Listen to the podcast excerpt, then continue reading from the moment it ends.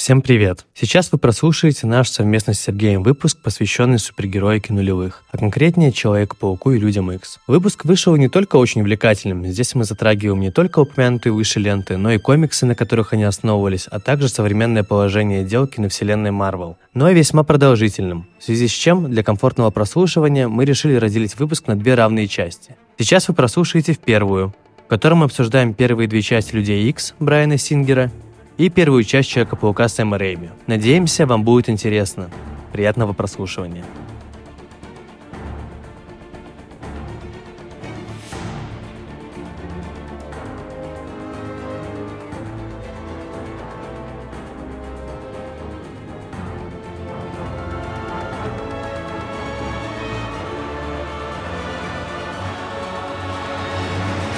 Всем привет, это подкаст о кино «Эффект Эмита Брауна», и это я, его несменный ведущий Данила Каско.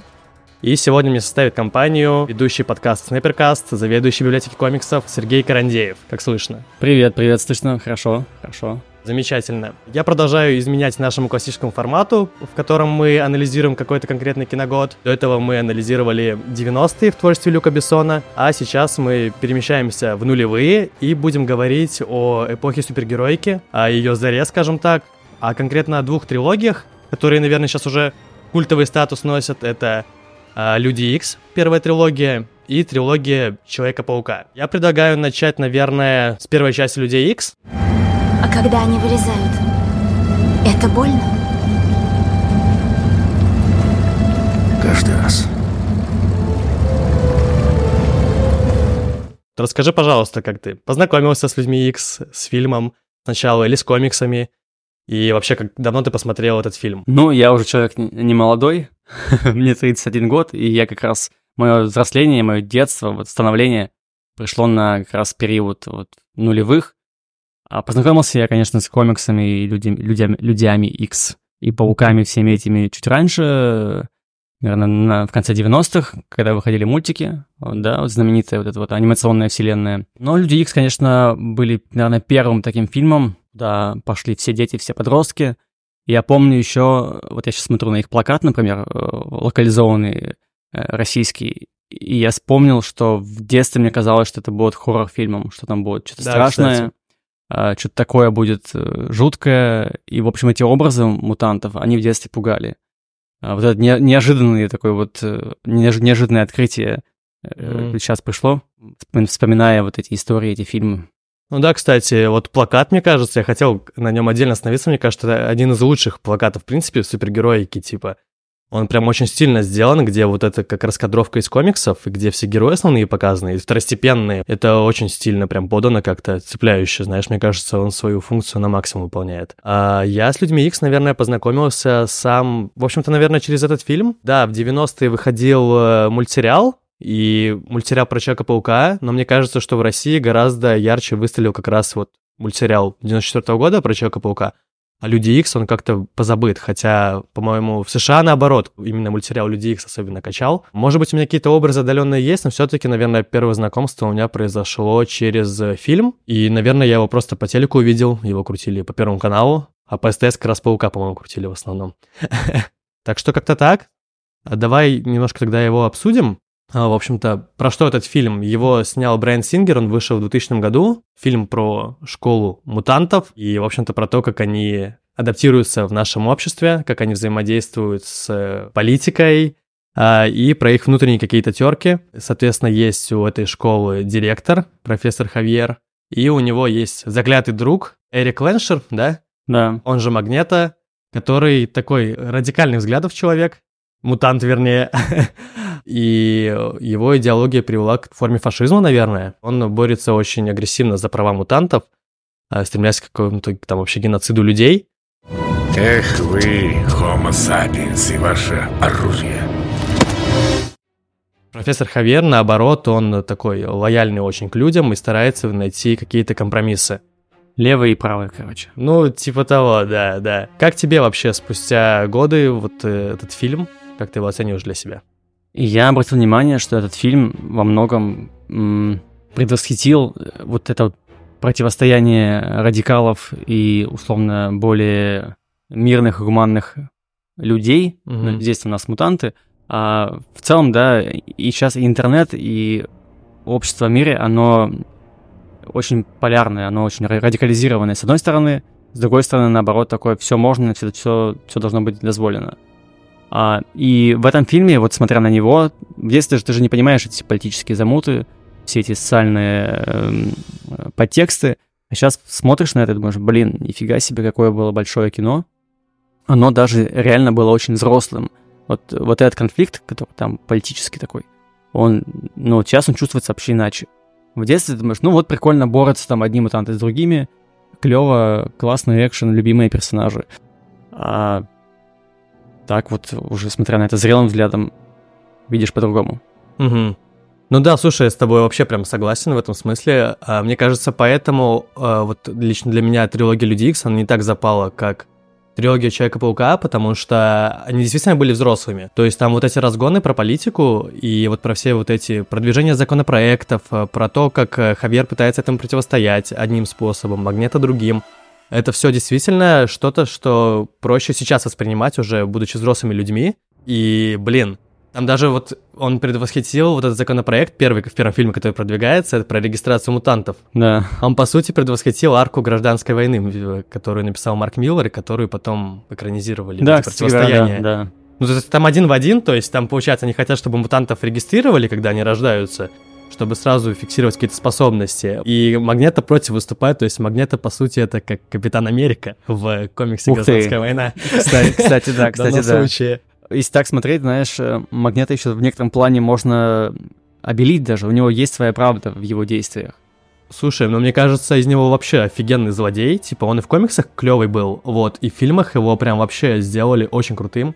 У него внятная мотивация. В общем-то, фильм с чего начинается? С флешбека, э, где в концлагере его Да, да, да. э, с матерью разделяют, и он уничтожает этот забор. Мне очень сильно запомнилась эта сцена в детстве, она прям очень такая эмоциональная, там где-то грязь еще, Да, э, да. сороковые годы, это прям, ну, очень балдежно выглядело. Вот, и это очень сложный и противоречивый герой. Мне кажется, вообще один из лучших злодеев Марвел в кино, в принципе.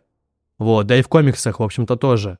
В комиксах он как будто последние, там, не знаю, десятилетия ушел на второй план немного. Э, вот в, в том, что писал Хикман, конечно, его выдвинули, но и то он там не на первых ролях. А, но вот в киновселенной э, Людей Икс, вот этой большой, да, которая там с 13 фильмов стоит в итоге, 14, Мгм. а, он большую роль занимает, э, и по праву любимый злодей и что э, старичок, и что молодой. Да, и Фасбендер вообще офигенный Да. тоже. Э, Вообще Люди Икс э, в своей основе, они очень социально ориентированные, и комиксы, и персонажи, и вообще вот вся их команда. а, Там много параллелей с самыми разными меньшинствами. ам, И в детстве это сложно было понимать, и вообще Люди Икс, эм, почему, наверное, вот ты говорил, что тебе мультфильм не очень заходил, и ты помнишь отрывочно, а, за ними сложно уследить за всеми. Это команда, то есть Люди Икс — это как бы такая вселенная во вселенной. Да, огромная команда. Да, это, во-первых, команда, да, там сколько, вот я не могу сказать, сколько, их- сколько их человек в команде, она постоянно меняется. Ну, в школе как выпуски меняются. Да, да, их там человек Реально. 10, 10 постоянно, и тебе за ними нужно, нужно следить, в принципе, за главными героями. Параллельно в их как бы мире мутантов существует еще куча других персонажей, Мгм. которые тоже так или иначе э, что-то делают. А они еще при этом находятся в мире Марвел, где еще этих персонажей просто Да. сотни.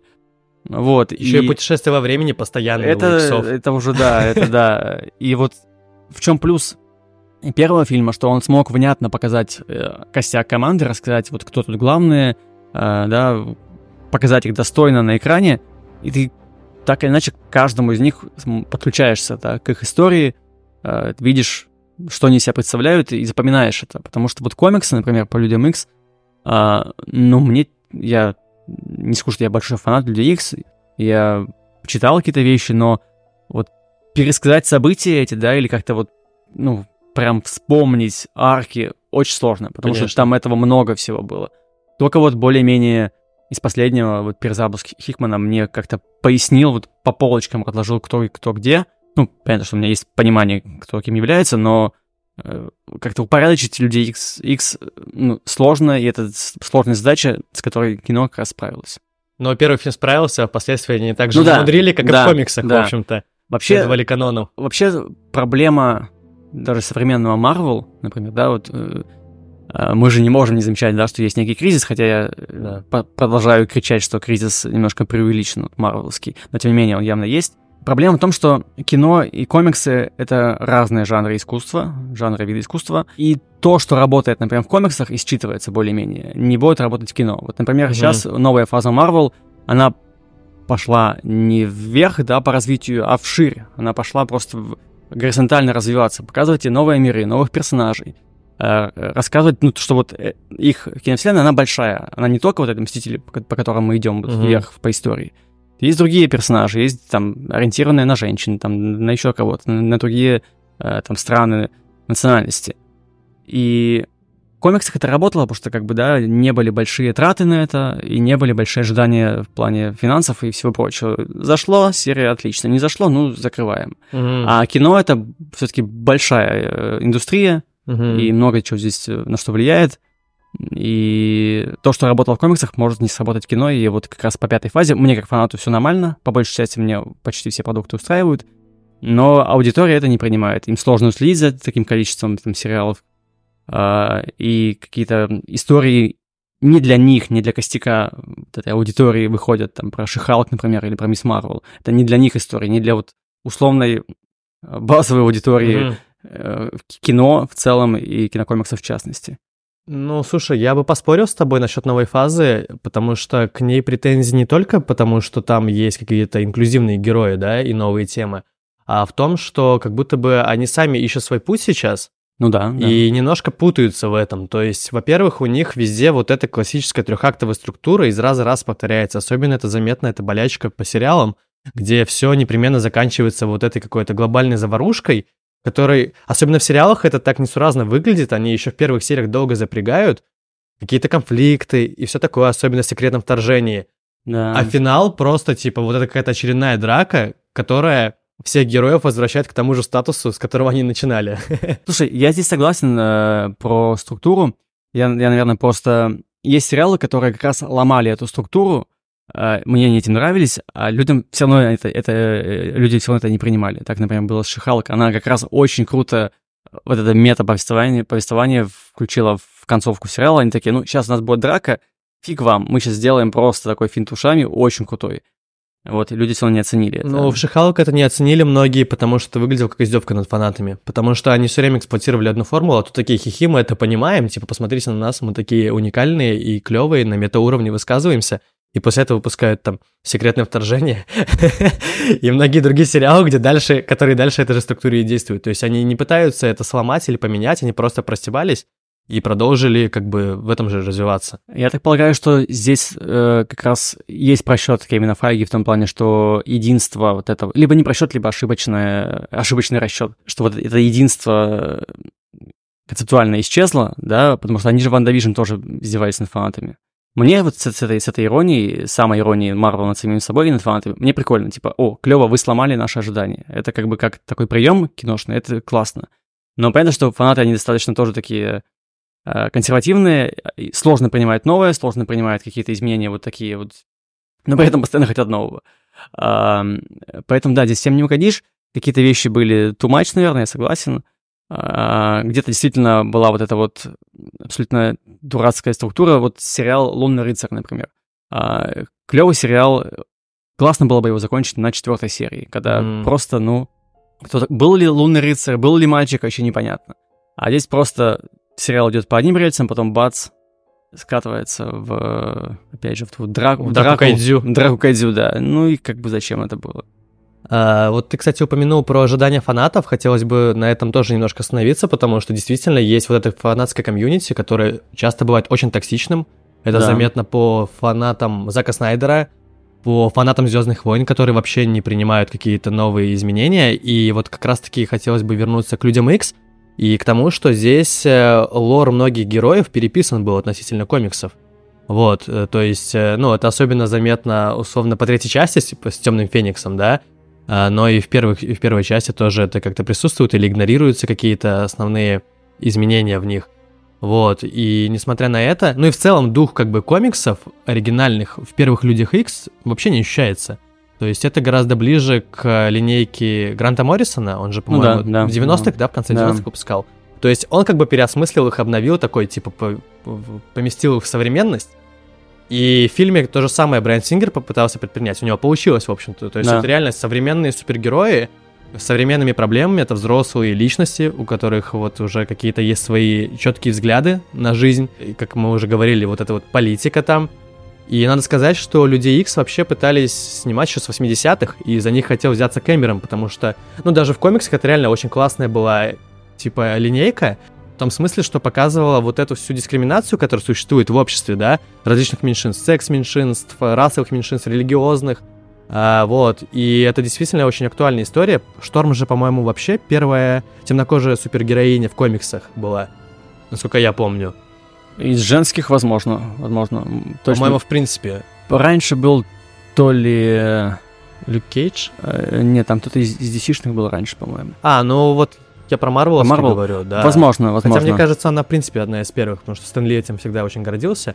Вот. Ну, 63-й год появились Люди Икс, поэтому Да, да, возможно, да, да. возможно. Вот. а, И забавно, что Сингер, он изначально вообще не знал про эти комиксы, про что они. И как раз-таки, когда он познакомился с сценарием, а, почитал комиксы, просмотрел весь мультсериал 92 года, опять же, а, и ему как раз-таки особенно вот откликнулась вот эта история с дискриминацией, и в свою очередь эта же идея понравилась Йену Маккельну, который согласился на роль Магнета, поскольку он является открытым геем и активистом. Вот, он такой... Как, как и Брайан Сингер, собственно. Да, а, да, кстати, вот, и они такие, вау, это типа наша тема, надо как-то это все развить, и мне кажется, что вот именно даже ну, на протяжении всей трилогии эту тему они прям очень клево раскрыли с разных сторон, и при этом это все неоднозначно как-то. Даже вот этот законопроект, который я упомянул про то, что а, нужно регистрировать мутантов, принципе, он реально логичный. Это даже не кажется чем-то фашистским и все в этом духе. Но действительно, мутанты бывают разные. И очень классно этот конфликт передан через э, персонажа э, Роук, Шельма, которая своим касанием убивает людей. Вот. И как бы как ей быть в такой ситуации, например, да? То есть это не... Ж- да- живое оружие, по сути. да, это как бы нифига не дар, то, что у нее эта способность Да. есть. Вот, и это тоже очень классно, они смогли как-то объемно это показать. Или типа Росомаха, который каждый раз там испытывает боль, когда там у него когти эти вылазят. Очень классная сцена, когда его показывают впервые, где вот эта драка идет, и ему там дают по щам такой звук металла. И фильм первый очень мрачный по своему духу, там прям мало юмора получается, там в основном происходит какой-то такой, типа, серьезные диалоги, и действительно, как ты правильно заметил, за один фильм им удалось показать всю экспозицию, показать героев, основной комплект персонажей, раскрыть конфликт с людьми и конфликт между мутантами очень классно. И при этом он вообще короткий, он идет типа в 1 час 44 минуты. То есть за, так- Кстати, да. за такой короткий хронометраж они смогли как бы охватить вот так много тем и при этом показать ну, многих харизматичных героев. Но лично у меня претензия в том, что типа многих классных героев их прям конкретно на второй план задвинули. Ну, конечно же, в первую очередь я говорю про Циклопа, который всегда был лидером да, команды. да. При этом актер классный, он прям, ну, отлично вписывается, мне кажется, в свою роль. И мне еще понравилось, что между ними, с, э, между Циклопом и Росомахой удалось передать вот эту химию, такую, знаешь, как я вот себя поймал на мысли, как химия между Леголасом и Гимли, типа «Властелин колец». Типа, Росомаха, он такой ворчливый, постоянно Мгм, агрится на Циклопа, а Циклоп потом уже в конце, он выкупил его фишки, они угорают уже чисто. Вот, когда там э, был замес с Мистик, и он говорит, докажи, что это ты. Ты говнюк. Он такой, да, окей, это ты. А, Но при этом, к сожалению, циклопу очень мало времени как-то Да. уделили. Особенно в третьем фильме. А, ну, да, мы, к этому- да, да, вернемся еще, да. Вернемся. Да. И еще мне не нравится любовная линия, которая там есть. То есть там вот получается любовная линия между Росомахой и Джиной Грей. При этом Джин Грей, она супер пластиковая какая-то на самом деле и не раскрытая совершенно. То есть ты гораздо больше эмпатии э, испытываешь к той же Шторм, которой еще меньше времени уделяется как будто бы. И там вот этот любовный треугольник между Росомахой, Джин Грей и Циклопом, но он, правда, в комиксах был. Но это просто забавно, потому что вот как будто бы вот эти киносоздатели нулевых, они не могли без любовных треугольников. Потому что он вот везде эти треугольники, квадраты, они в Человеке-пауке есть, к которому скоро перейдем. И я сразу вспоминаю еще «Тайны Смолвиля», которые в, те же в то же время выходили, и там тоже постоянно какие-то непонятки в отношениях происходили между героями. И непонятно еще, почему Росомаха такой говорит в конце, когда его там лечат, Джин Грей, и она говорит то, что вот, типа, Роук к тебе неровно дышит. Он такой, у меня уже есть, типа, любовь всей моей жизни, как бы, намек на Джин Грей, и я такой, вау, каком моменте она у тебя возникла, чувак? Но авторы явно подмигивали в этом плане, ну, были на стороне Росомахи в этом всем Конечно, в этой всей конечно. любовной истории, потому что он как бы формально главный персонаж Да, э, да. саги. Да. Вот. П- э, А это обидно, потому что, ну, Циклоп, ну, адекватнее как будто бы в отношениях с Да. э, Джиной Грей. Но во второй части она же говорит то, что, типа, девочки любят плохих парней, но выбирают надежных. Ну да. Хотя тоже такая цитата кринжовая, Да, если честно. Да, согласен. А, Кстати, забавно то, что хотели на роль режиссера взять Роберта Родригеса. Интересно, что, мне кажется, он был, мог сделать? какой-нибудь трэш вообще. типа, дети шпионов X. Да, да. Ну, то есть это реально как бы странно. Еще из минусов, которые как бы есть, э, ну, наверное, в силу бюджета и времени, там, конечно, графика хромает конкретно. И еще есть какие-то, знаешь, устаревшие прям э, какие-то элементы в фильме. Например, вот логово Магнета, это прям реально такое злодейское логово в пещере, типа. Хотя Магнета сам клевый герой, мне кажется, он реально интереснее получился, чем в комиксах, потому что он ироничный прям такой. Он всё Ну, время такой, он объемный, иксов. объемный, да, очень. Да, он, ну, там уже у них первый классный диалог с э, Патриком Стюартом, с профессором Икс, то, что, типа, почему ты лезешь в мою голову? Он говорит, я пытаюсь найти надежду. И он говорит, я, ты ее найдешь, мой друг. Тогда, когда мутанты, типа, займут Мгм. первое место в пищевой цепи. То есть всякие такие очень классные диалоги, у него крутые реплики. Или еще очень забавный момент, когда Магнета ловит, получается, иксов в этой башне и приковывает их к стене, и, по-моему, Циклоп говорит, Шторм, типа, ударь молнией, и он такой, типа, алло, ну, Магнета, алло, это, типа, проводник алюминиевый, во школе этому не учат, что ли? Ну, типа, он постоянно подкалывает, что, типа, у Хавьера это школа, вот, и как будто бы это такая, знаешь, как игра в кошки-мышки, то есть это такое несерьезное противостояние, потому что, по сути, они пытаются добиться одного, да, Э, то есть э, там э, прав для мутантов, но разными способами и в равной степени, ну, разной степени ну, ради- радикально. Так что как-то так. Что ты еще можешь сказать про первый фильм? Ты вот э, сказал, что первый фильм шел час 44, а Да. знаешь, какой современный фильм идет час 45, и его за это критикуют? А, второй, э, второй Марвел? Да. Второй Марвел? Ага. Забав- забавная параллель, что вот раньше это было вау, типа, час 44, все показали, все отлично, а сейчас такие фильмы, и не только Marvel, да, э, фильмы кажутся короткими, как время изменилось. Ну, да, наверное. В принципе, современная супергеройка гораздо продолжительнее. Но это и правильно, если честно. Я бы прибавил к первому иксам минут 10-15. С одной стороны, реально, за это время Брайан Сингер смог выжить максимум. Ну, как я сказал, он раскрыл все конфликты, героев, насколько смог, раскрыл. Но, с другой стороны, не хватило как-то именно раскрытия вот реальных героев, как вы уже упомянули, вот Циклопа, там, ту же Шторм, Джин Грей. Вот, можно было бы еще какое-то время э, ну, выделить на раскрытие вот их характеров, наверное, и каких-то, может быть, внутренних противоречий и конфликтов. Ну, там будет вторая часть, где появятся Да, ещё да, классные персонажи. да. Ну, давай, наверное, к Пауку перейдем. Здесь Да, вроде вот. все. Запомни, чем больше силы, тем больше и ответственность. М? Спустя два года был выпущен Человек-паук. Режиссером выступил Сэм Рэйми, который ранее вообще занимался хоррор-фильмами, зловещими мертвецами. Вот э, в нашем подкасте мы говорили о первом фильме. Вот, выпуск был посвящен, получается, 80-му году, 81-му. И, в общем-то, удивительно, что его пригласили на супергероику, потому что у него прям свой взгляд такой хоррор-мейкера. Но фильм вышел вообще замечательный во многих смыслах. Это вообще мой любимый фильм. Вот сейчас сразу расскажу историю нашего Да, знакомства, да, историю давай. нашей любви. Я, наверное, с Пауком познакомился, мне кажется, что через мультфильм 94 года, и, наверное, через игрушки, которые мне покупали родители. И потом уже, когда вышел Паук, мне подарили кассету, она была лицензионная, с классным качеством. И там вот этот постер культовый, где он на стене лезет. Да-да-да, вот, да. И вообще очень классные, кстати, тоже постеры в нулевые делали, как будто бы... Может быть, это синдром утенка, конечно. Но вот даже сейчас на него смотрю, и ты такой, вау, это Человек-паук, реально. А, Слушай, ну если про постеры, если немножко остановиться, а, раньше приходилось из-за того, что ограничены технические средства, придумывать, как это сделать.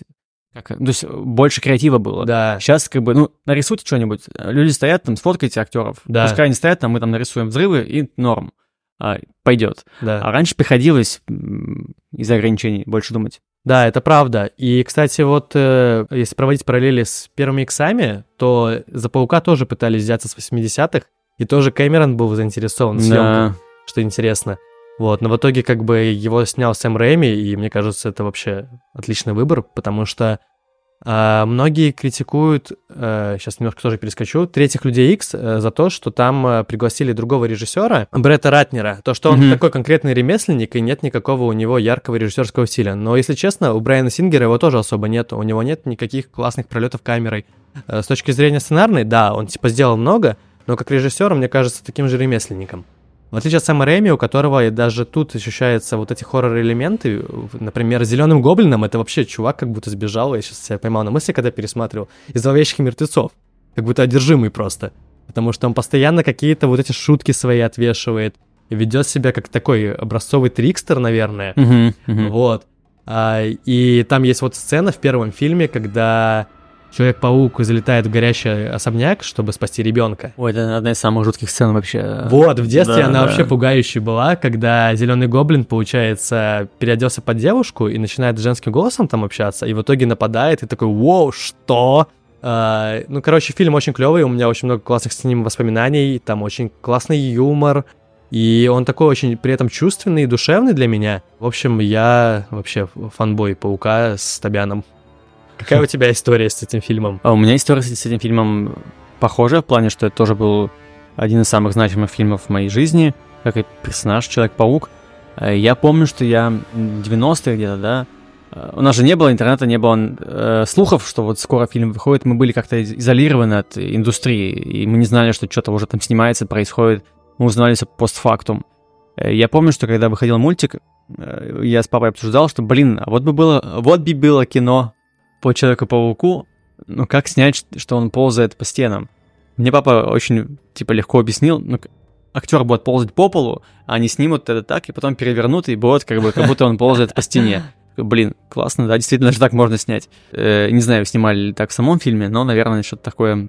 Мне кажется, Тоже точно было. сцена, где Тобян осваивает эту стену. Наверное, наверное, вот ее, Вот может быть, её, как так снимали. Так сняли. Да, эм, для меня Человек-паук вообще, в принципе, такой ку- культовый персонаж, это какая-то некая даже основа моральная э, в моей жизни, про большую силу и ответственность, и вообще про героизм, что Мгм. сейчас психологи называют синдромом сп- спасателя. Э, Вот. эм, Такая ну, жертвенность у него да, всегда была. да, да. У меня очень хорошее воспоминание от этого фильма. Я, ну, если говорить, да, про параллели с комиксами, естественно, э, мультик и фильм были раньше, чем комиксы. Именно вот таком осознанном понимании этого, да, какие там выходили комиксы и ДК, но они были, во-первых, ультимейт вселенной по большей части, либо оторванные от э, как бы начала, и ты просто вклинился в какие-то истории. Да. Здесь же было показано начало, что очень важно было понять, откуда начинается история паука, как она Мгм. как он стал этим героем. История про ответственность вот это. Да, да, да. Которые, кстати, почти нигде не возвращались дальше. Ее, видимо, до конца выжил вот эту идею Сэм Рэйми в своей трилогии.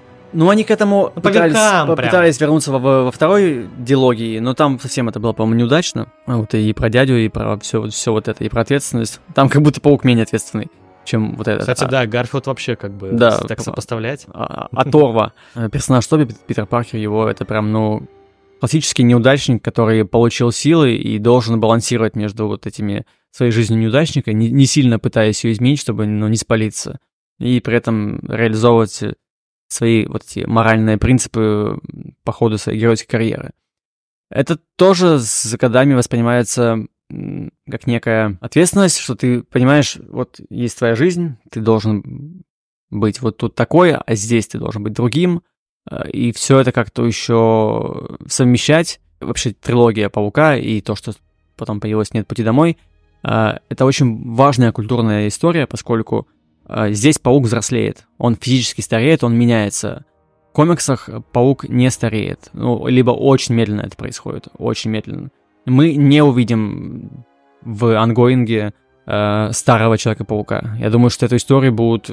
Если это случится, то, знаешь, лет через 100, через 200. Ну, я, насколько знаю, по комиксам там вообще вся вселенная Марвел, типа, ей 13 лет, то есть там вот события умещены в 13 лет, которые сейчас, хотя выпускается уже сколько, 70?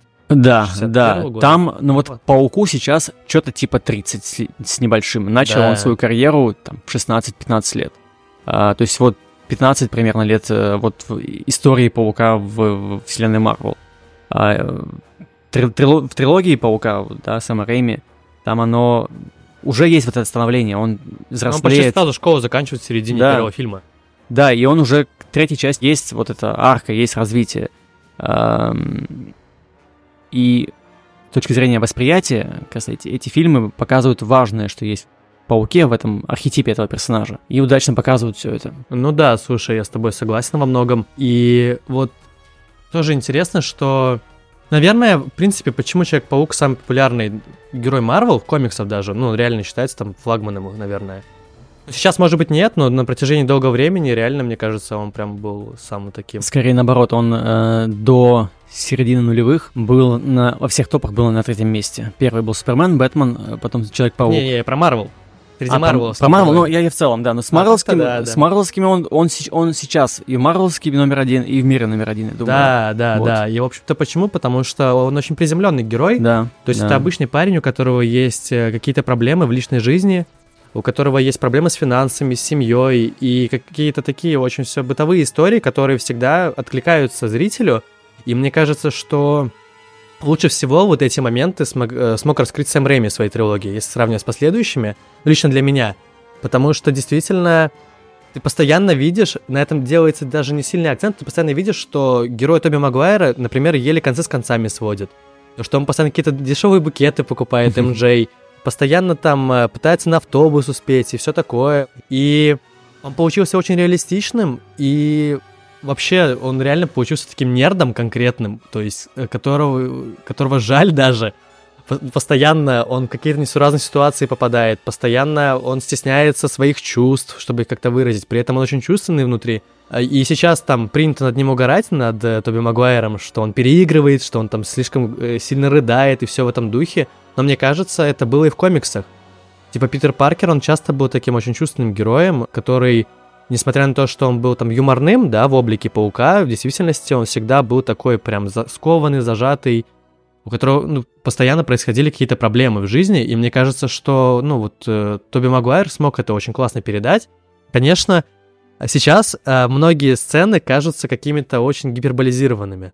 Какие-то диалоги, как- будто бы реально герои, ну, актеры переигрывают, но это я лично сейчас воспринимаю как вот именно комиксовую эстетику во многом. Такое время было еще. Э, В принципе же кино, э, оно се- сейчас, например, современное кино, там эти переигрывания и такая гиперполизация, это не ок. Люди плюс-минус ровно общаются, да, как-то нормально показывают обычные такие сдержанные в рамках как бы эмоционального эм, эмоциональной палитры э, чувства.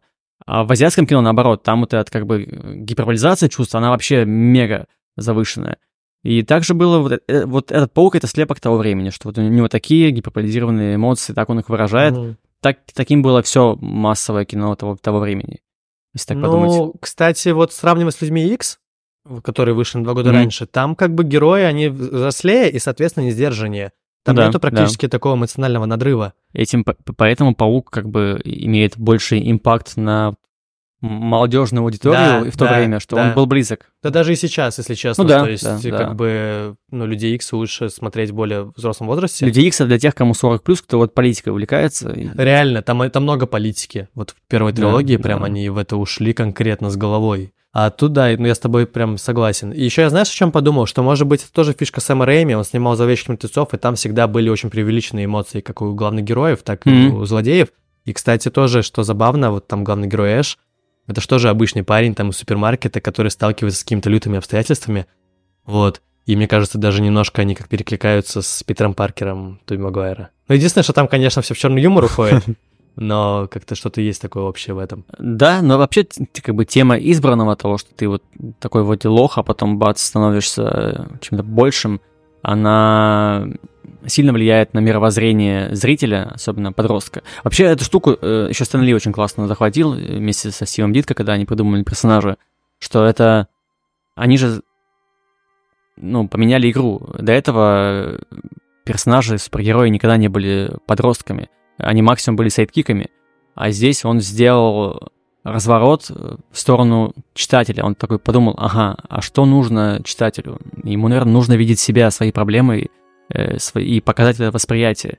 И это очень большая работа, это, ну, безусловно, великий персонаж, который, ну вот, ты взрослеешь, да, Паук не взрослеет в комиксах особо. И Ты всегда к этому можешь вернуться, это ты всегда возвращаешься в детство и помнишь, откуда ты, откуда твои корни. Это важная штука, помнить, кто ты, какие у тебя вот эти э, крестражи жизненные. Вот Человек-паук, например, мой определенный крестраж, это мой моральный ориентир. Э, я любой фильм о пауке, ну, кроме диалогии Гарфилда, могу посмотреть, и я получу удовольствие. Вот, да, потому что это будет что-то мое, что-то вот важное. И то, как первый фильм это сделал, включая в том числе Гоблина, то, что взяли на роль а, Вильяма Дефо. Уильяма Дефо, да, а, это просто величайшее решение. Уильям Дефо своей мимикой, ему, в принципе, маска не нужна была, даже что было, собственно, нет пути домой. Он же был без маски. Он своей мимикой уже достаточно выглядит как гоблин.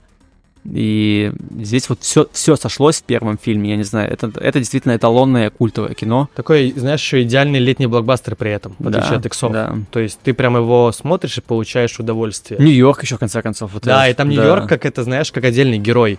Открою тебе истину. В этом городе 8 миллионов жителей.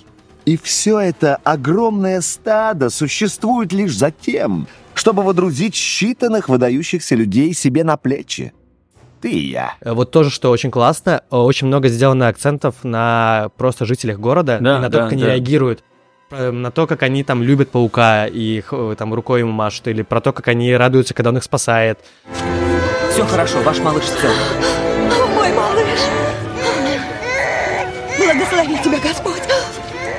Человек-паук! Или наоборот, когда беспокоятся, вот когда этот э, горящий особняк был. Очень как-то на это тоже фокус э, Да, да, акцентирован, и этого нету в новых фильмах про пауков ни с Гарфилдом, э, ни с Холландом. Там меньше этого, там есть местами, но этого меньше, да, И согласен. еще тоже я бы хотел отметить вот это становление паука, когда он получает способности, и как это все показано, ты прям кайфуешь, ты такой вау, и ты прям чувствуешь, как будто бы летишь с ним на паутине. И мне кажется, что вот этих пролетов на паутине, как у Сэма Рэйми, в других пауках нету. С Гарфилдом там попытались какой-то элемент а-ля GoPro сделать, Да, я да. помню. Но лично мне вот гораздо круче было, где э, в трилогии Рэйми, где камера прям пролетает между э, вот этими многоэтажками за пауком. Ты такой, вау, я как будто бы с ним лечу. Мне интересно, как они снимали это все на самом деле. Это Но у них был большой бюджет, даже у первого паука у него бюджет в два раза больше, чем у первых иксов. же- Мгм. И поэтому даже первая часть Человека-паука смотрится бодро по нынешним меркам. Ну да. Но уже со второй части ты прям такой, вау, вот это графен, как бы, типа, мое почтение. Ну вот, э, сравнивая, кстати говоря, про... Немножко, да, про новую трилогию Мгм. Паука э, с Томом Холландом, которую я очень люблю. А, почему там этих пролетов э, не было? Это как раз была не- некая арка взросления. Он стал пауком, вот, которым, типа, был Тоби, таким взрослым, зрелым, только в третьей части, когда вот ну он... да, в конце. с одной стороны, да, но с другой стороны, Холландом хорошая трилогия. Да вообще, на самом деле, все пауки клевые по-своему, то есть откровенных провалов нету, это типа, ну реально круто. А, но с Холландом, видишь, проблема в том, что это часть киновселенной Марвел. И вот и есть и стиль этот, который присутствует, то есть они такие самобытные, как э, диалогия с Гарфилдом, не, не вполне удачная, да, и трилогия с Магуайром. И еще, кстати, тоже интересно, что когда создавали трилогию с Холландом, создатели, там, Кевин Файги делали акцент на том, что мы будем показывать его личную жизнь, как в школе он адаптируется и так далее. И они это как что-то революционное подавали, в то время как, ну, типа, в трилогии Рэйми, мне кажется, типа, гораздо больше есть сцен с Питером Паркером именно, с его проблемами и с личной жизнью. Ну, или где-то 50 на 50, но там реально очень много времени этому уделено. Там просто это немножко нелепо смотрелось, потому что они все были мужики по 3 и девушки по 30. э, как бы это... То есть ты долго на этом не зациклишься, потому что видно, что это, ну, как бы... Ну, условность какая-то. да, да, да, да. Да, я с тобой согласен. Ну, поэтому, в общем-то, и он почти сразу выпустился. Ну да, да. Вот. И тоже это классно, то, что там показан уже взрослый паук, потому что вот из комиксов лично мне нравилась всегда арка, еще в детстве, я когда ИДК комиксы покупал, Майкл Стражинский, где. Паркер взрослый и довольно серьезный молодой человек. Да, вот. да. И типа там очень клевые сюжеты, и мне кажется, что вот как раз-таки с трилогией Рэйми они прям перекликаются. Ну, Стражинский, по-моему, в 99-м начал писать Паука, я не помню. Ну, на стыке, да. Да, я не знаю, вдохновлялся ли Рэйми конкретно этим раном, но вот всегда как-то у меня они в один тандем в голове складывались.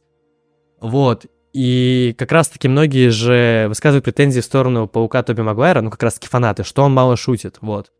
А, во-первых, он шутит, типа, ну немного, да, действительно. И во-вторых, мне кажется, это тоже логично, потому что это как-то закономерно в рамках его героя. Он Есть сам по такое, себе очень да. несуразный, он закомплексованный, И типа тут нет вот этих фишек, как с Суперменом жесткого перевоплощения. Он таким же во многом и остается, будучи пауком. Таким зажатым, у него какие-то вопросики есть, типа, а что, как в третьей части, когда Эдди Броков фоткает, а, а что с Питером Паркером? Он такой, да, он дилетант, типа, он такой, да, ладно, я погнал. Ну, короче, то есть это всегда чувствовалось, вот это вот именно Ну вот, кстати, натура Тоби Магуайра. С точки зрения канона, если говорить про комиксы, как раз тот паук всегда умел перевоплощаться. Он, вот Да, это этот вот, правда. он, он играл в дру- другую роль, он был другим, и этим как раз э, комиксы тоже подкупали, и вот в трилогии с Холландом это удалось показать все-таки, что он, он разный, отличается. Ну, не знаю, кстати, мне кажется, что больше всего это с Гарфилдом удалось показать. Гарфилд прям реально постоянно хохмит, шутит и все такое. а Но он когда- шу- шутит там и будучи Паркером, вот чем. Разве? Мне казалось, что будучи Паркером, он такой, не то чтобы закомплексованный прям, но он такой все равно весь какой-то дерганный, какой-то весь э, невротичный. Вот. А Холланд, он типа... Блин, ну не знаю, знаешь, мне кажется, что типа герой Холланда, он какой-то реально туповатый. То есть прикольная трилогия, да, но как будто бы ему лет 10. То есть он, ну, по, по сюжету... 15. там- не, ну ему там 16-17, Нет, по-моему. в первой что- части 15, в Да. второй 16, и вот к третьей а, ну ему типа тогда ладно, можно становится- это простить, но он реально какие-то несуразные поступки совершает, какие-то вот просто типа как наивный совсем ребенок. Ну да, там Вот. оно им С одной и стороны, есть. это плюс, такого да. как бы нам давно не показывали, знаешь.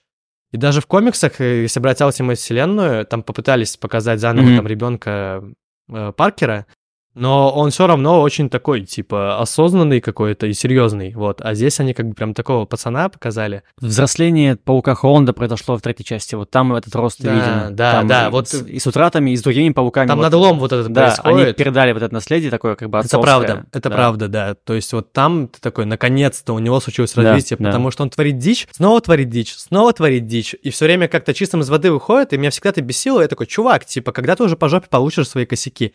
И в третьей части случается, я такой, ну все, отлично. Интересно будет посмотреть, если они когда-то покажут флешбэк с дядей Беном, может быть, в следующей части, э, чтобы понять, как эта травма на него повлияла и отразилась, потому что Походу Ну, вообще никак. По трилогии, да, это, это, этого не видно. С тетей Мэй, понятно, это, это явно повлияло, и это еще будет отражаться.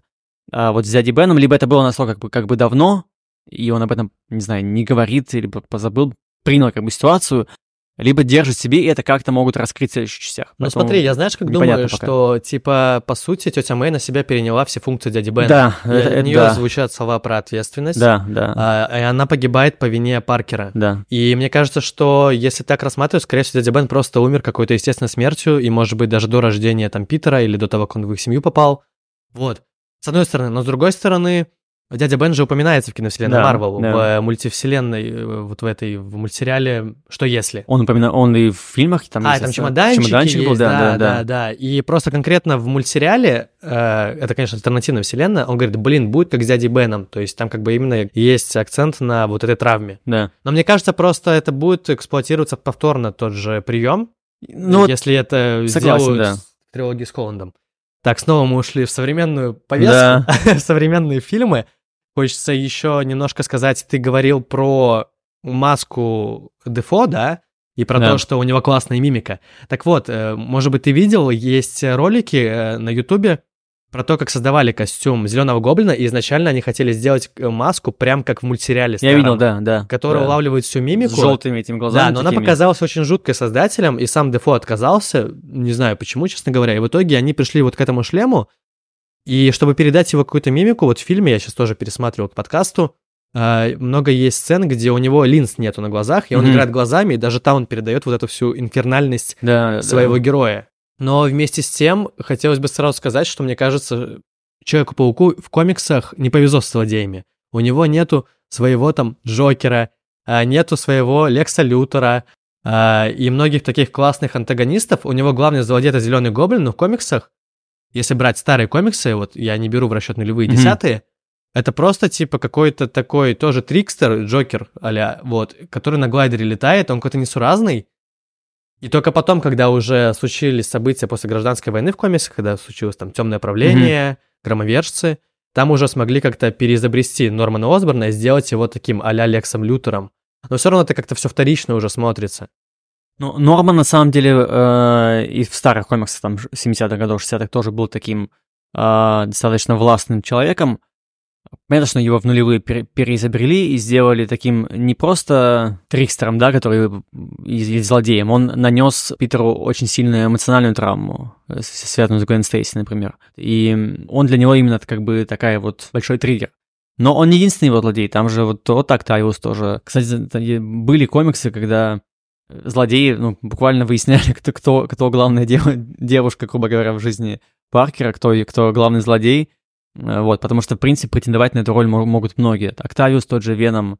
Ну, они все прикольные, но я имею в виду, прям нет такого антипода. Ну, знаешь, вот прям как вот у реально у Супермена вот Лекс Лютер Ага. крутой, у Бэтмена там Джокер, не знаю, у людей X Магнета есть, вот. А вот мне кажется, у Паука реальная проблема с антагонистами. Ну, то есть они прикольные все по-своему, но они, они не тянут вот быть такими клевыми, что прям такой заклятый друг там, заклятый я, враг. я на это смотрю немножко иначе. Вот Супермен был одним из первых вообще супергероев, да, и вот эта дуальность, вот это противостояние, это было в рамках общего как бы, культурного фона. А Люди Икс тоже, ну, они появились в то же время, что и Паук, но тем не менее у них вот как бы эта дуальность сохранилась. А персонаж Паука, он в целом э, опередил время и показал, и показал, что злодеи могут быть э, очень разные. То есть они могут по-разному на тебя влиять, могут быть Э, ну, то есть множественность вот этого, вот этого как бы злодейского влияния на тебя, а не то, что вот мы как бы боремся постоянно с Лексом Лютером. Они в этом плане, скорее, мне кажется, подарили огромную галерею очень разнообразных, которые разнообразных злодеев, которые по-разному влияют на персонажа. Тот же Ящер, например, очень классный был, тот же Карнаш. То есть эти все вещи... Там скорее... эм, Ну, вот Карнаж, что 90-е уже такая ну да, но вот о, о чем, о чем точно можно поговорить в контексте злодеев паука, это то, что они все так, так или иначе связаны с животными.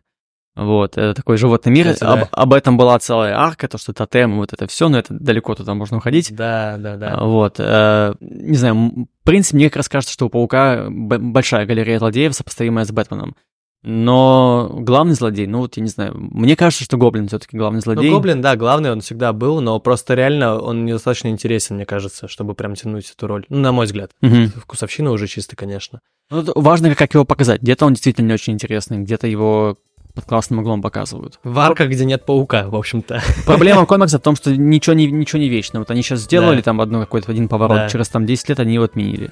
И ты не, знаю, не понимаешь, как в итоге относиться и понимать все это. В итоге каждый сам для себя видит какие-то архетипы в каждом персонаже, как-то их для себя бронзовеет и с ними живет и, и так Мгм. воспринимает. А ну, кстати, вот ты говоришь, что у него очень разные герои, но там каждый второй это безумный ученый. Особенно это чувствуется в фильмах Рэйми. Ну что Норман Осборн безумный ученый, доктор Октавиус безумный э, ученый, потом вот там на горизонте Курт Коннорс появляется, который ящером должен стать, тоже станет безумным ученым.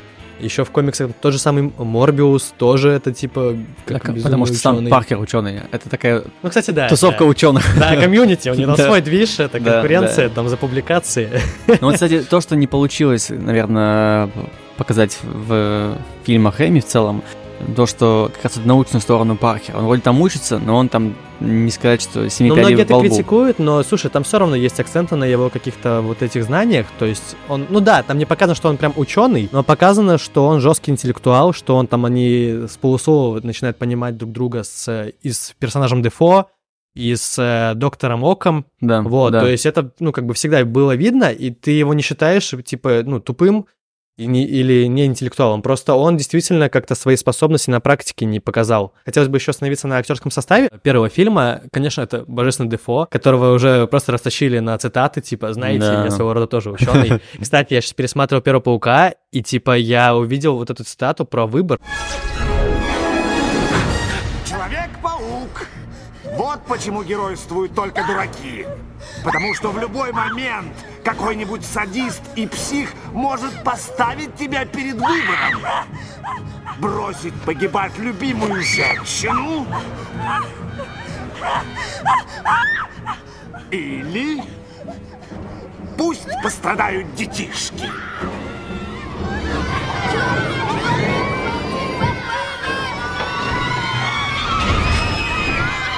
И потом эта же цитата, она есть и в «Последнем пауке Холланда», где он Мгм. говорит, я тоже, типа, бедный паучок не может сделать выбор, а жизнь подбрасывает ему эти Блин, обстоятельства. слушай, я вот эту параллель, кстати, во время просмотра не считал. Это вот только сейчас я увидел. Да, да, да, слушай, да есть такое действительно. Да, ну мы еще вернемся к влиянию вообще иксов и паука на современную супергеройку, на кино в целом. И все-таки вопрос, э, как ты думаешь, все, Человек-паук э, первый или первый Люди Икс? И вообще, чем они похожи, чем отличаются, и как, э, какой фильм удачнее смог нам презентовать героев?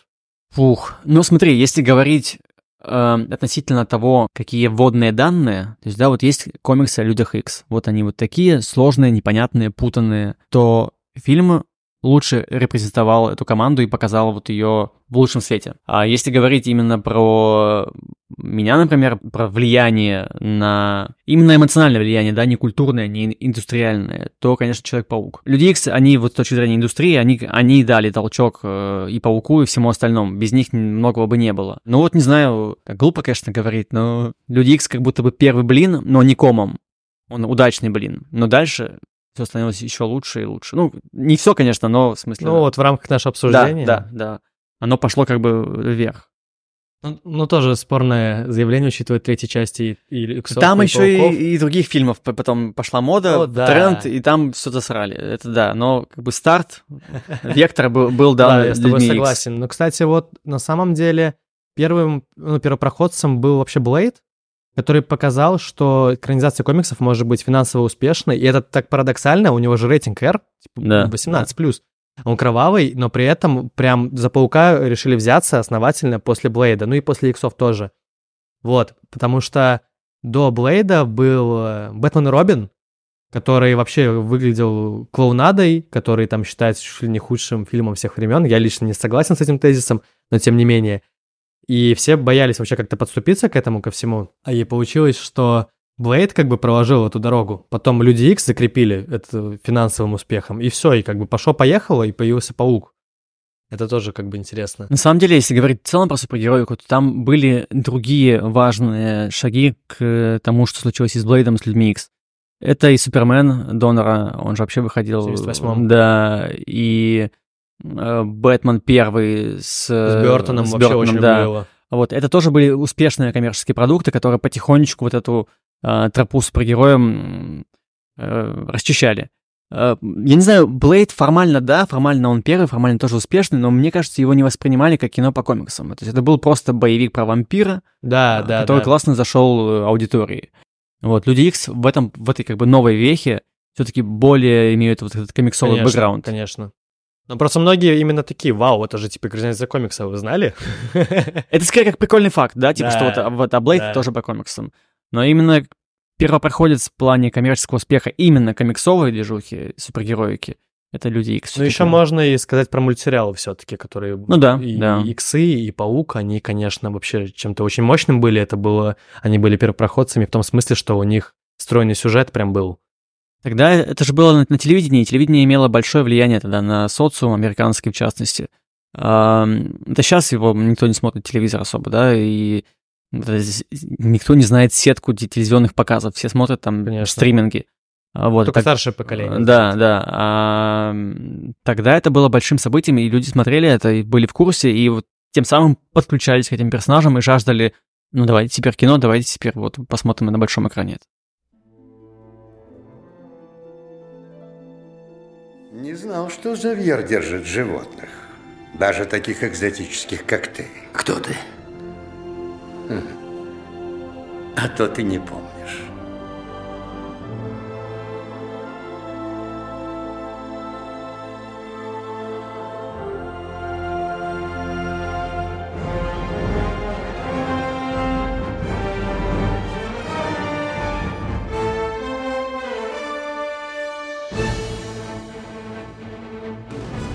Так, я предлагаю двигаться дальше. Теперь да. нужно нам обсудить э, лучшую часть из трилогии Иксов, по моему субъективному мнению. Это Люди Икс 2, которые тоже поставил Брайан Сингер, они вышли в 2003 году. В общем-то, я их посмотрел тоже, по-моему, по телевизору впервые, и мне они тоже понравились, но мне тогда сюжет показался прям сложным. Uh-huh. в детстве, потому что первый все равно, он такой классической какой-то трехактовой структуре действует, и типа там вот этот конкретный злодей из Магнета, а здесь уже как будто бы они еще добавили полутонов каких-то героям, и там вот этот есть конфликт с Уильямом Страйкером, который э, является человеком и при этом тоже стремится к геноциду мутантов. И для этого у него есть тоже суперсекретная база, где он э, создал аналог Церебра, аппарата, который находит всех людей, всех мутантов на планете, и который позволяет влиять на их разум. И, блин, ну это очень кру- крутая часть, я ее пересмотрел, она прям сильно лучше первых людей Икс, на мой взгляд. Там смогли... Как будто бы Брайан Сингер уже набил руку, и он смог сохранить баланс между раскрытием героев, продвижением сюжета и классным посылом. Потому что здесь уже такой реально гораздо более радикальный враг есть в лице человека. Если до этого это был просто какой-то законопроект, да, то если говорить именно человеческую угрозу, то здесь Мгм. конкретный, типа, фашист тоже. По сути, я вот себя тоже поймал на мысли, здесь он выступает антиподом э, Магнета. Ну да, да. То есть он, это, это Магнета от мира людей. И более психованный. Магнета, он такой, типа, знаешь, интеллигент, у него есть свое чувство юмора, свои какие-то взгляды, и как-то он больше к себе располагает, особенно во второй части, когда, в общем-то, большую часть времени он выступает на стороне наших героев. Я знаю, что я эту мысль, наверное, расширю про радикальность взглядов и про... То есть эм, Уильям Страйкер, он хотел решить проблему, он решал, ему не, не важны эти чувства ваши, там, эти политические движухи, он человек, который решает проблему, как бы все. А я кстати, да, веду к тому, что он скорее представляет здесь военную сторону, военную да. в сторону любого политического конфликта. Если вот, да, Магнет там условно правый человек, э, Ксавьер левый, здесь просто военные. Они такие, нам наплевать, мы заходим, все, чистим, все. вот, и этим вторая часть, она, она жестче, тут, тут там, по-моему, есть достаточно такие тяжелые И сцены насилия. присвоили рейтинг R из-за того, что Росомаха слишком сочно крошил людей в особняке. Да, то есть, ну, фильм жесткий и ставки гораздо жестче, чем в Да. первой части. Вот. эм, мне во второй части больше всего, наверное, именно из детских воспоминаний, вот чего-то такого. Я, я сейчас не могу это никак логически объяснить, честно говоря, пытаюсь понять, почему, но все фанатели от Найткроулера. Мы его А. называли, называли еще попрыгунчик, либо попрыгун просто. Да, но Сася так называет, типа... Да, да, да. Почему мы от него фанатели, я понятия не имею. То есть, возможно, связано с мультиками. У него там- крутая способность. И это тоже, да. И его появление, особенно, он же первой сцене фильма появляется, это, Да. это с- это сразу было вот продали э, кино. Да. Такой хоррор тоже элемент, знаешь, прям был как будто. Да, он, он там вот он довольно жуткий с такими там всякими э, узорами на лице. Да, да. Жаль, что его не вернули в третьей части, Да, кстати. да, да. Он прям очень прикольный персонаж. Про него спокойно можно было бы снять, мне кажется, и отдельный фильм целый. Там просто очень большой бэкграунд, много всего, что можно повернуть в его истории, куда ее направить. Ну да, это правда. А, но мне очень нравится там Магнет, в общем-то. Это вообще, наверное, мой герой, один из самых любимых героев комиксов и типа фильмов. Вот, и здесь, когда его смогли как бы поместить в команду иксов, и очень еще классная сцена, ну, он уже в начале фильма в тюрьме сидит вот в этой пластиковой, и как его страйкер пытает, и тебе прям жаль его в эти моменты, когда он ему там на затылок эту свою жижу капает, чтобы манипулировать его сознанием. И очень классный момент, когда к нему приезжает профессор Икс снова зарубиться в шахматы. А, ему Эрик, ну, Магнета говорит, что типа, блин, я все рассказал, мне очень жаль, и у него прям слезы наворачиваются на глазах, потому что он действительно не хотел навредить, типа, мутантам, даже тем, которые по взглядам от- отличаются от него. Это, кстати, одна из основных доктрин правых и консервативных людей. Про свободу, что, ну, то есть я умру за вашу свободу, даже если там я с вами не согласен. А, говоря. блин, ну круто, да. Вот. Здесь, здесь очень сильно вот эти политические стороны прописаны. О, блин, классно. Да, и ты прямо веришь, во-первых, потому что очень классный вот этот актерский дуэт Патрика Стюарта и Яна Маккеона, они прям реально очень клево вживают свои роли, и Патрик Стюарт, он реально таким очень э, умиротворенным кажется. А знаешь, еще похоже немножко на Дамблдора и Гриндевальда, типа. А, А, Вот, потому что, типа, Дамблдор тоже, как бы, он был очень такой мягкий, но при этом тактик. Вот, очень мудрый. Так и тут, как бы, профессор Икс, и, в свою очередь, Гриндевальд там был радикалом, который хотел зачистить маглов, так и тут Магнета. И, в общем, что мне нравится, когда, получается, Эрик Лэншер становится в команде с Людьми Икс, он прям э, такой, как Гэндальф становится, типа. Мгм. Там есть сцена, где они сидят у костра, и он рассказывает про все вот эти подноготные игры э, Страйкера, он прям как Гэндальф, который рассказывает, типа, Братству кольца, что им нужно сделать, и прям вот эта ухмылка его фирменная, и все вот это вот, это очень классно. Или когда он там подмигивает Мистик или Иксам, это тоже что-то вот это ироничное, от Гэндальфа есть, вот. Короче, прям с кайфом залетает, я просто обожаю «Властелин колец». И мне понравилось, что еще здесь, да, раскрыли, во-первых, вот этого ночного змея, который появляется здесь, и очень круто раскрыли Шторм, потому что у нее классный потенциал, и она здесь действительно таким голосом разума выступает. И, в общем-то, она классно тоже продвигает сюжет, она спасает э, профессора Икс из вот этого антицеребра. Вот, и круто здесь раскрыли Росомаху. Я сейчас пересмотрел и понял, что, в общем-то, реально, ну, начало Росомаха не очень нужный фильм, потому что все необходимые факты мы узнаем о герое. И очень классные вот эти хоррорные тоже есть флешбеки, где он выбегает из э, вот этой лаборатории, там в зеленых цветах, все, это такой, вау, жестко. Так что да. Что еще хотел упомянуть? Хотел сказать еще про Джину Грей, которая здесь тоже довольно картонная, так и осталась. Но здесь уже есть вот эти заделы на, На Феникса. триквел, да, на Феникса, у нее А, там пожертвовал собой. демонский огонек присутствует в глазах, и все такое, и снова здесь все забили на циклопа, блин, и мне тоже жаль вдвойне, то есть его вырубают там в начале фильма, и в конце ему тоже эту жижу капают на затылок, и он начинает нападать на Джину Грей, и, в общем-то, все. Хотя, блин, актер идеально подобран. И он реально, мне кажется, уловил характер циклопа, просто ему не хватает времени на раскрытие героя. Да. И за это, ну, реально обидно. Может, вернуть его в новых иксах, там, не знаю, Марвелских Э, киновселенной. Ну, блин, Исправят Вообще-то должны все-таки, это реально один из главных героев Да. команды. Это вот. я имею в виду именно этого актера, именно этого персонажа. А, ну, кто знает, кстати. Кого-то они же потихонечку возвращают, как минимум для некоторых. Ну, они так это эксплуатируют фан-сервис, а что дальше будет, мне кажется, они сами еще не в курсе. Ну да, да. Вот, еще здесь э, уделили внимание младшему поколению, это, получается, Айсмену, Мгм. потом этот Пиро, Пиро, есть, да, тоже да. с ним классный сюжет, кстати, то, что он вот один из тех иксов, который переходит на сторону радикалов, мгм. получается, и тоже это прикольно показано, потому что его вынуждает, ну не то чтобы вынуждает, но как бы показана бесчеловечность людей в некоторых моментах, да, и он такой, типа, я самый страшный из мутантов, и начинает взрывать эти тачки, и потом э, отправляется вместе с э, нашим героем Магнета и с Мистик.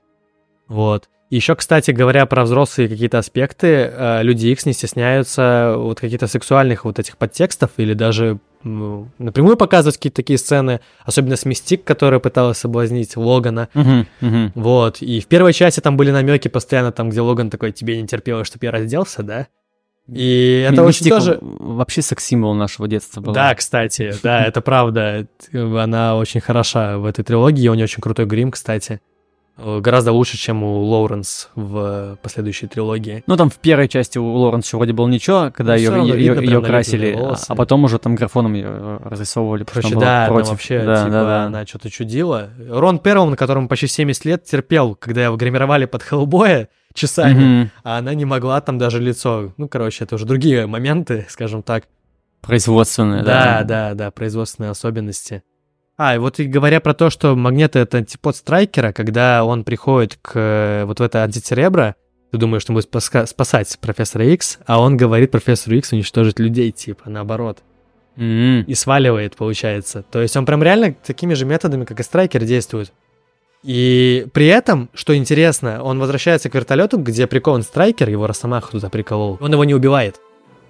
Он просто такой, мы все чаще встречаемся с вами, мистер Страйкер, и приковывает его просто этими же цепями к дамбе, и все. И, кстати, еще одна параллель с «Властелином колец», с дамбой, которую во второй А, части да, тоже да. разрушили Да. эти энты, так и тут. Серьезно, да. Вот. А, в общем, блин, отличный фильм, классная динамика, офигенно раскрытые персонажи. Это, ну, наверное, лучшая часть из трилогии, вот, которую мы с тобой сейчас будем обсуждать, которую мы сейчас уже обсуждаем, в общем-то. Мгм. Вот, а, тебе есть что добавить по второй части? Ну, я думаю, что здесь стоит сказать про комиксы, которые вошли в основу. Кстати, да. Там их два называются наиболее влиятельными. Э, Это комикс Криса Клэрмонта «Бог любит, человек убивает». Ну вот, это, наверное... Он издавался у нас на русском? Он, по-моему, точно издавался в ВДК. Ой, в в ВДК, Вашете? в Ашете, да, в Мгм. Вашете коллекции. А самостоятельно, кажется, нет, не, при- не припомню. Вот, про захват и удержание детей, мутантов, то, что было вот из Страйкера. Такая арка была в комиксах серии Ultimate, который писал Марк Миллер. А она вышла... А, ну она в 2000 начинала выходить. Да, да. А, Вообще, ты интересно да, напомнил про Марка Миллера, что он явно как-то, как будто бы вдохновился иксами для своих последующих э, комикс-работ, гражданки в частности. Мгм. Вот, Ну а, да. а они вдох- некоторыми его работами вдохновлялись. Ну, Марк Миллер это же вообще самый экранизируемый автор Самый комиксов. киношный, да, да, да, да. И потому что у него очень такой... Блин, он прикольный, мне он нравится, у него очень много классных арок есть. И он такой, это видно, что это чувак-фанбой, который деконструирует все и с таким этим, э, с таким рвением, с такой любовью это делает, что Мгм. я не могу не кайфовать от его комиксов, даже от тех, которые не самые удачные. И он же и Ultimates писал, переосмысление Да, да. Мстителей, где Сэмюэля. Джекс... Сэмюэля Л. Джексона срисовали Ника Фьюри, и потом он его сыграл. Потом он стал... Потому что, да, это, это вот его Марка Миллера критикуют за разные вещи, за то, что он повторяется, там, свои там некоторые э, темы в комиксах. Но чувак оказал огромное влияние, очень важное на индустрию, как и киношную, и комиксовую. Вот. э, Ну, и его еще коллеги по цеху, ну, то есть, да, у него достаточно жесткие такие трешовые и... Это же ну, британское нашествие чер- тоже. чернушные, да, чернушные Мгм. комиксы. И многие думали, что ну вот он так как бы так видит творчество, он вот так его выражает, таким образом такая деконструкция. А есть интервью, подтверждающее, ну, скорее, не некие свидетельства а, тех, кто с ним общался, дружил, что он сам по себе такой. То есть он не, не просто пишет классно, круто, что вот он вот этого думает, а он просто сам по себе циничный мудак. Вот, и он, А. он, он себя вписывает вот в эти, в эти комиксы. Да, я, кстати, тоже, по-моему, подкаст от Кинопоиска, который через вселенные, у них был выпуск, посвящен Марку Миллеру, и там как раз говорится о том, что он научился идеально эксплуатировать свое творчество и монетизировать его. Ну да, То, что да. у него вот этот Miller World есть издательство, Да. и заранее у него выкупают права еще до того, как он напишет. Netflix, да, комикс. уже там все. Да, да, да. Вот, ну, может быть, конечно. Кстати, что интересно, мы с тобой вот в контексте Людей Икс упомянули две арки, да, одну написал Грант Моррисон, а вторую Марк Миллер. И те, и другие — это британцы, то есть это... Ну, Крис Клармонт еще. И Крис Клармонт тоже, да, британец? Да? О, Да. Вообще мощно. То есть нужно немножко наших слушателей погрузить в контекст. В комикс-индустрии была эпоха на рубеже 80-х и 90-х, которая называется как британское нашествие, когда Мгм. британские авторы, соответственно, принялись за любимых нами героев э, супергеройских и не только, а, и начали очень конкретно деконструировать все жанры этих э, персонажей и как-то смогли вдохнуть новую жизнь. Практически всегда успешно. Это был и Алан Мур, это был, по-моему, Фрэнк Миллер тоже британец, если я не ошибаюсь. Мгм. Вот Крис Клэрмонт, который Нил, как раз Нил Гейман. Нил Гейман, кстати, да. И вот Марк Миллер, он уже позже в эту индустрию залетел, но сам факт, он шотландец как бы, и сейчас мне кажется, что современные многие фильмы марвеловские держатся на плечах э, творчества Марка Миллера. И вообще на плечах вот британского да, вторжения. Да, Потому что да. он- оно было действительно очень серьезным, очень изменило и пересобрало некоторых персонажей, некоторые команды, в частности, Иксов тоже заново пересобрал, Клэрмонт, например, и, Мор- и Моррисон. А, так что да, их влияние, они, они, по сути вторые отцы вот многих любимых персонажей. Людей Икс вот в особенности. Да, Фрэнк Миллер сколько там для Бэтмена сделал, в общем-то. да, да, да. Алан Мур это как бы вообще отдельная история. Да. Но это очень крутые перчики в комикс-индустрии.